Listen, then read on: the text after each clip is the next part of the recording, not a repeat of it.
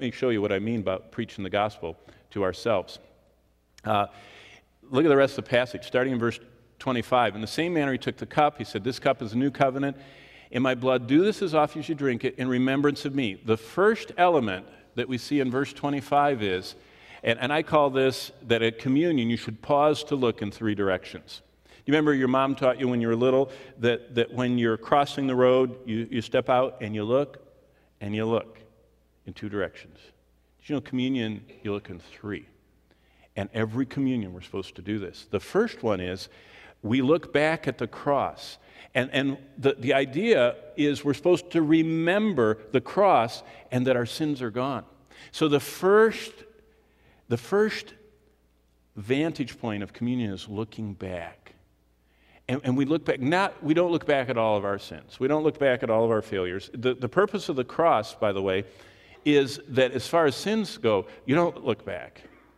But we are supposed to look back at where the sins were taken care of, and it's on the cross. We look back at the cross of Jesus Christ, and we see at the cross, my sins are gone. And that's why every time there's a celebration of communion, there is such a flood of joy that comes. Why? Because the Bible says, To whom much is what? Forgiven, the same what? Loves much. The more we're aware as we remember Him and look back at the cross, the more we're aware that our sins are gone, the more we love Him. So, the first vantage point, the first, the, the first thing that we do at communion is we remember Him, we look back. Secondly, look at verse 26 For as often as you eat this bread and drink this cup, you proclaim the Lord's death till He comes. Here's a second admonition from the Lord. We're supposed to look up at Christ, our Savior's coming. We're supposed to not just look back at the cross, we're supposed to look up. And, and John put it this way He said, Even so, come quickly, Lord Jesus, let me not be ashamed before you at your coming.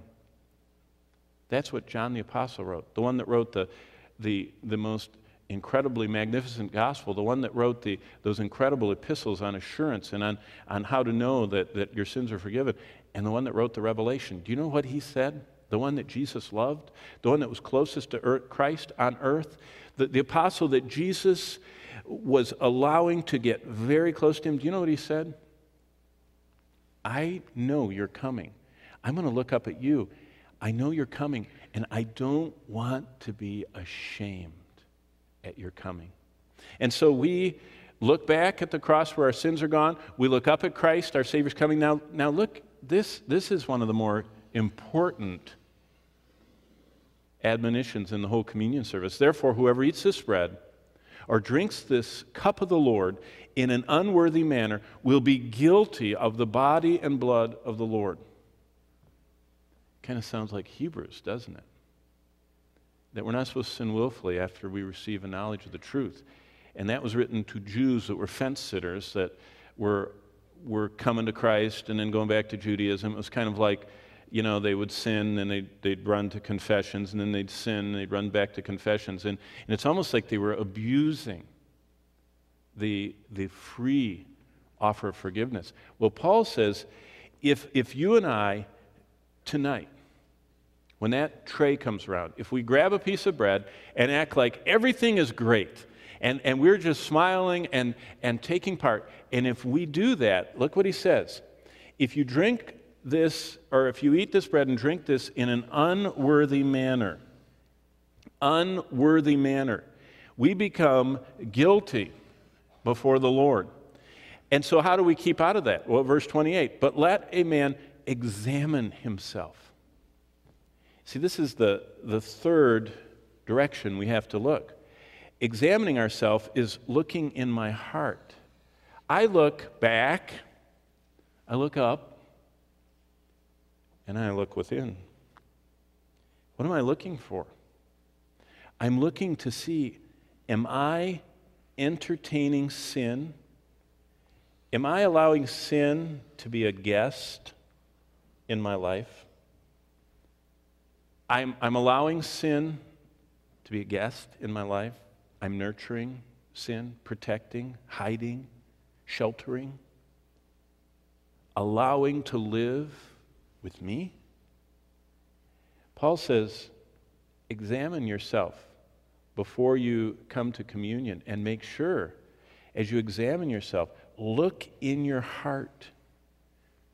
Are you secretly cherishing, nourishing, sheltering any sin? You know, we talk about people nurturing a grudge that they, they keep it. Did you know what the Bible calls it? It calls it bitterness.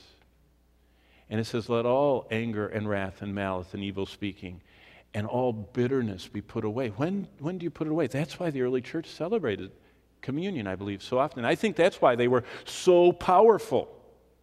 The early church had very short accounts with the Lord.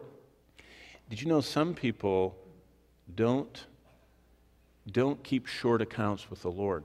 There is so much unconfessed, unforsaken, undealt with parts of their life that they, some people even skip communion because they know this is part of it. That's why anytime there's a celebration of communion, it should be like a magnet drawing us if we love the Lord. And we ought to avoid it like the plague if we don't. Because this is the only service that you notice that, that it talks about. It, it, the Lord, remember this morning in Romans, or I mean in uh, Revelation 2, I said the Lord comes and inspects and walks around. He really comes to this service. This is a service in honor of Christ, in honor of his death, a time when we look back at the cross that our sins are gone, but he is looking into our hearts and saying, I forgave you of all your sins, but you're right now nurturing, harboring, sheltering sin. Whether it be jealousy or anger or fear or lust. Whether it be an unforgiving spirit that leads to infection that, that defiles us called bitterness. Communion is when we look within. It starts by looking back because that floods our soul with joy because we know He died in our place. Then we look up and that kind of prepares us for that last part because we say, Lord Jesus, I know you're coming. And like John added, I don't want to be ashamed before you. Why would I be ashamed if I'm entertaining sin as a guest in my life? So, three directions we need to look tonight. Look back. And, and look back until your heart, if you're born again, if you look back at the cross, it doesn't take long before that flood of joy. You know the old song, Floods of Joy, o'er my soul, like the sea billows roll, since Jesus came into my heart. Floods of joy come. Not happiness. Happiness is based on circumstances. Joy that I'm forgiven then I look up and I reorient because I, I, I know you're coming and I want to be the servant that's found doing what you left me to do. And after that wonderful two part preparation, I pause and look within. And I honestly ask myself, is there any sin that I have entertained that's starting to have dominion over me? How do you know? Because the Christian life, there should be an increasing frequency in our life of response to Christ and a decreasing number of times we respond to sin. This is everyday life. And what we should have is we should notice in our life there's more and more and more response to obedience and less and less response to the lust of the flesh. That there's less and less of me that's not under his control. Remember, anything that's not under Christ's control, that's out of control in my life, isn't under his control. If anything's out of control, my appetites, my fears, my anxieties, my, my you know, anything, words, schedule, anything that's out of control, it's an immediate reminder to us it's not under Christ's control. And communion is where we examine ourselves.